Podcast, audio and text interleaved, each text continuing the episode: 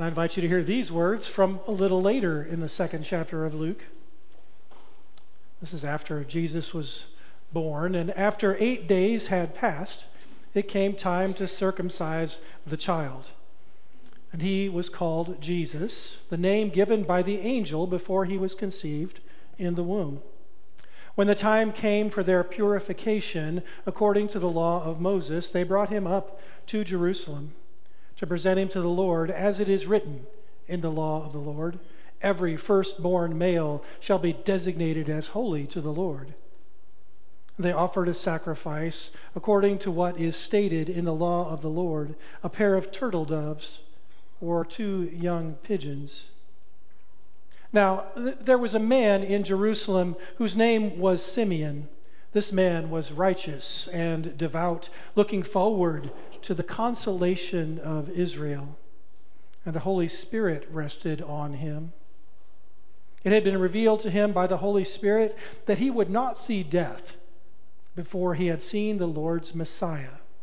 Guided by the Spirit, Simeon came into the temple, and when the parents brought in the child, Jesus, to do for him what was customary under the law, Simeon took him in his arms and praised God, saying, Master, you now are dismissing your servant in peace, according to your word.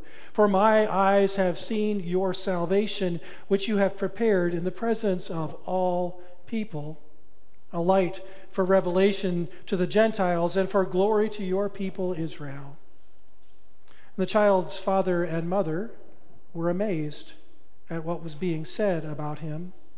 And then Simeon blessed them and said to his mother Mary, This child is destined for the falling and rising of many in Israel, and to be a sign that will be opposed, so that the inner thoughts of many will be revealed a sword that will pierce your own soul also.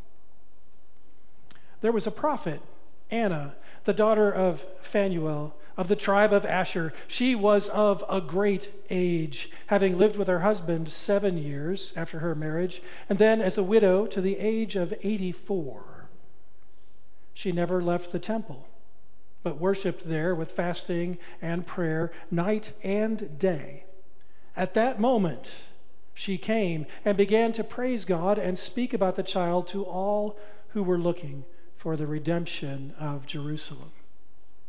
This is the word of God from long ago for God's people today. Thanks be to God. Would you be in prayer with me? Holy God, we come as your people looking for redemption, praying that the words of my mouth and the meditations of all of our hearts would be acceptable in your sight that you would help us to find some peace this morning that we can take with us in the name of Jesus. Amen. Well, do you have any rituals in your life? Katie says yes. What about you? Now, I made the kids come forward. I should make all the adults come up here, shouldn't I? Except there's not room, which is glorious. We have rituals in our lives, we have routines, we have rhythms. Christmas time is a time perhaps when we have more of those at home.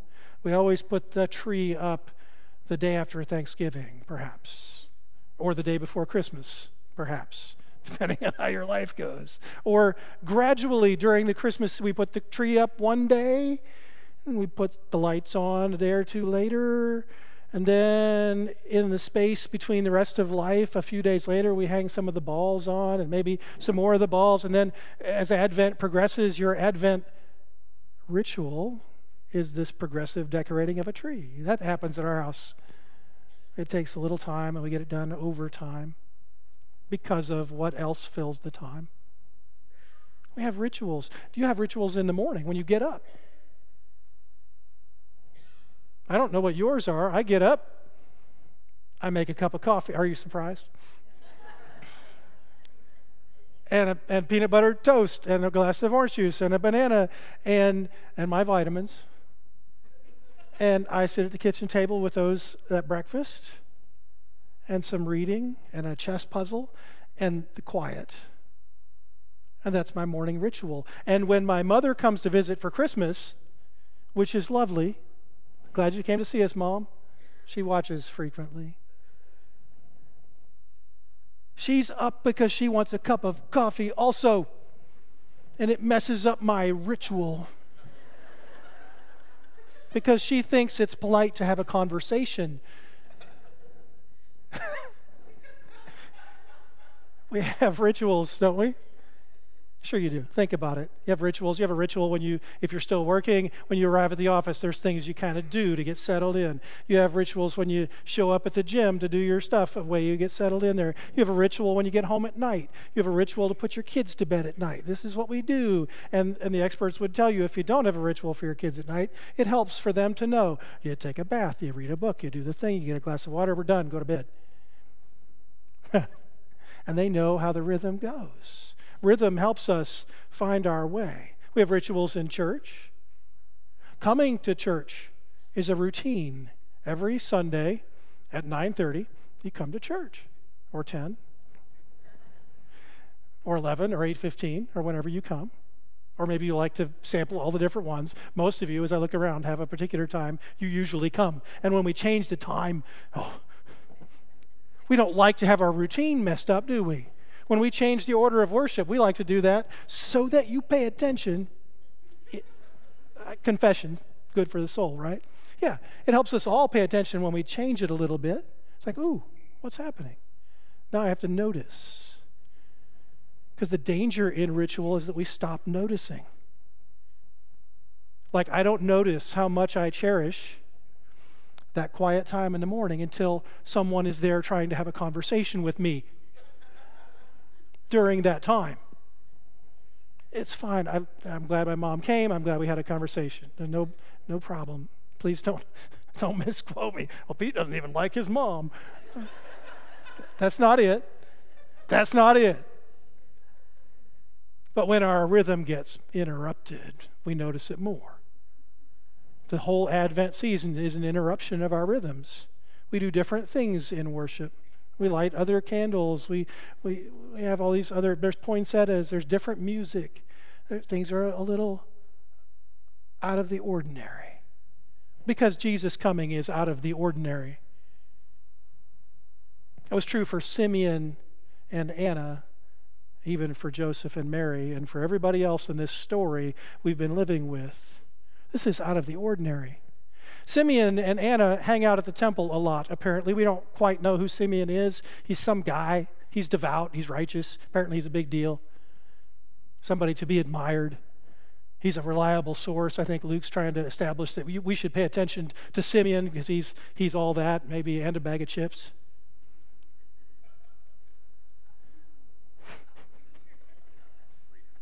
it wasn't that funny, Jill, but thank you. That's generous. Grace, grace abounds. It's lovely. No, Simeon, Simeon, Simeon, he's the deal. And here's, it's interesting. You might have missed it. You wouldn't have paid attention to it. Simeon's filled with the Holy Spirit. But wait, this is at the beginning of the Gospel of Luke. Pentecost hasn't happened yet. How can that be? Well, there are a couple of things. One, Luke is writing this after the fact. So as Luke is writing it, he he's had the experience of Pentecost, or he knows people that have had it, or he's heard about it, or however that works. That's a whole other Bible study. But there it is. So Luke knows about Pentecost. And so he knows something new and different about the Holy Spirit that we're going to come to as we progress through our calendar year, through our ritual of the liturgical calendar. But here at the beginning of Luke, we get this hint, this acknowledgement that the Holy Spirit didn't start being with us on the day of Pentecost. Just that the Holy Spirit and our experience of the Holy Spirit maybe is different starting then. The Holy Spirit is with Simeon before that.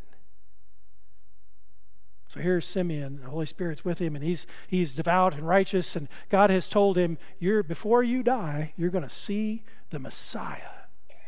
Now, for someone of Jewish faith, the expectation that a Messiah would come is routine.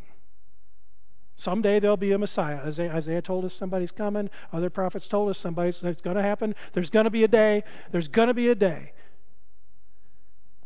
I want you to notice something. Simeon and Anna and the rest of these characters are living in a place that is occupied by soldiers from Rome. There are a lot of reasons they want things to be set to rights. The concept of salvation, of restoration, looks different when things are that far out of kilter that you have an invading military force telling you how it's going to be. Most of us would say no thank you to such a situation. And most of us, if we found ourselves in such a situation, would say, when will it end? When will, when will, when will things be set to rights? And Simeon has experienced this promise. Before the end of your life, you'll see the Savior. You'll see the Messiah. You'll see it come or begin to come to rights. Now, he hangs out at the temple, he and Anna and other people who work there. And it's a routine, ritual thing on the eighth day for parents to bring their child for naming. We heard about that story with John. Zechariah and Elizabeth bring John to the temple. He's named not Zechariah, but John. And there's amazement and what's going on. And John's a big deal. And Zechariah gives us a speech about who John is going to be. And he's going to announce the. We talked about that story. And Zechariah is trying to figure it out and all of that. Now here comes Jesus. He's not named Joseph. You'd think his dad would name him after himself, or he's of the line of David. Maybe we should call him David, or Bill, or some other family name. But Jesus, because the angel said so. Kind of like John, a lot like John. So on the eighth day, Jesus is named, and he comes. The scripture is very nice about it. he comes to be circumcised because that's the ritual, it's a routine thing to do. This happens every day at the temple. Children, just like us, children are born all the time whenever they finally get around to being born. And if you've ever been an expectant parent, you know, you don't know. These days, sometimes you know because of C sections, and even then, sometimes children surprise us. But certainly in those days, children came when they got around to it all the time. And so it would be a daily occurrence maybe several times a day, that parents would bring their child on the eighth day to be named, to be circumcised, to be blessed. So this happens. It's normal, it's routine. But somehow Simeon notices that this one's different. Somehow. Now, he's full of the Holy Spirit. So is it that kind of semi magical feeling, Holy Spirit poke? And Simeon's like, oh, this is the one. Perhaps.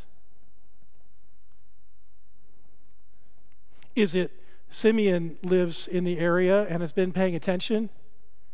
And there have been angels disrupting shepherds, and shepherd, shepherds don't go places without their flock, folks. So for shepherds to come is a disruptive interruption from last week because they come with sheep. And if you've ever been around a gaggle of sheep, I'm sorry, a flock of sheep, it feels like a gaggle and they're all making their noise and they're doing their things and they're nosing around, looking for grass to eat, whatever, right? It's, it's, it's not a, an orderly affair to have a flock of sheep visit you at your manger birth scene. So all of these events have been occurring. Perhaps Simeon's noticed he saw it in his news feed, right? He was looking on his phone and said, Oh, look, shepherds came. What's going on? Hey, maybe that's the one. Wrapped in bands of cloth. That's the, that's the, we've been, let's see, today, so eight days will be on Tuesday, they'll be here. I don't know how Simeon knew, but Simeon knew. And in his ritual of showing up at the temple, Simeon was willing to pay attention to what was happening. That's the part I want you to catch. In the midst of the ritual, which is so important because the routines and the ritual help us keep our feet on the ground. Whether it's as simple as the quiet morning start to the day, whether it's as simple as when I get home, I'm just like Mr. Rogers. I kick off my shoes and I put on my slippers and I change my jacket for a sweater and I recognize that I'm home now. and I can put down the cares of the day. Simeon notices in the middle of his ritual that something different is happening. And he gives us these words about who Jesus is. Because naming is more than naming. Naming is a reception of identity in this ritual. It's part of why children were so often named after a parent. That's why we thought John was going to be Zechariah when he came to be named, because he's part of the family and he gains his family name. That's part of his identity, except his identity is going to be different. Jesus' identity is going to be different. And Simeon helps us understand that with these words that salvation has come, and he's come to be a light. And he's come to create some consternation perhaps. A sword that'll piece, pierce Mary and Joseph's hearts and maybe ours as well, that helps people see what's real, that reveals our hearts, that opens this up. A couple of weeks ago, when we talked about amazement, our study reflected on the idea that to be amazed, we have to be open to it. You can't be amazed if you got your eyes shut. You have to pay attention. But here's the risk in paying attention and being open to amazement. If you open yourself to amazement, which I recommend, you've opened yourself to everything else. We become a new creation in Christ. Paul writes about that. You've heard those words before. We, we're being rearranged, changed, transformed. And that means sometimes wow, look at that. And we're amazed. And that can be as simple. On Wednesday, I sat on the floor at my mother in law's home and played spaceship with my eight year old great niece, Leora. And we went to the moon, and there was cheese. Of course, there was. And we ate cheese, which looked a lot like styrofoam in little slices. Nom, nom, nom, Yeah, did the whole thing. And it was amazing and wonderful because here's this creative little person who's free to just be. And look at God working in her that she's open to amazement in that way. So to be open to being amazed with her about imagining going to the moon also means being open to the tenderness of the hurtful and hard parts of our lives. My great nephew Isaac is, has just finished his fifth round of chemotherapy for leukemia. Now, he's doing well, and that's excellent. But no one who is 10 should have a favorite IV pole. Neither should anyone else, as far as that goes. So if you're open to one, you're open to the other. If we're open to amazement and joy, we're also open to heartbreak and loss and to injustices in our world. So there are places where there's war. There's places where there are climate troubles. There are places where there's domestic violence. There are places where children are being mistreated, where people don't have enough to eat, et cetera, et cetera, on and on and on. When we open ourselves to amazement, we open ourselves to the risk of our hearts breaking for someone who's going through it. Our rituals bring us to that point where we're able to see it because God works in the rituals. We keep coming back, we keep coming back, we stop and we look, and we begin to notice. There's a story about a little fish who comes to an elder fish swimming. Can you help me? Why, yes, little fish. I'm looking, I'm looking for the ocean. Well, you're swimming in it. This is it. This is just water. All I see is water. I want to see the ocean.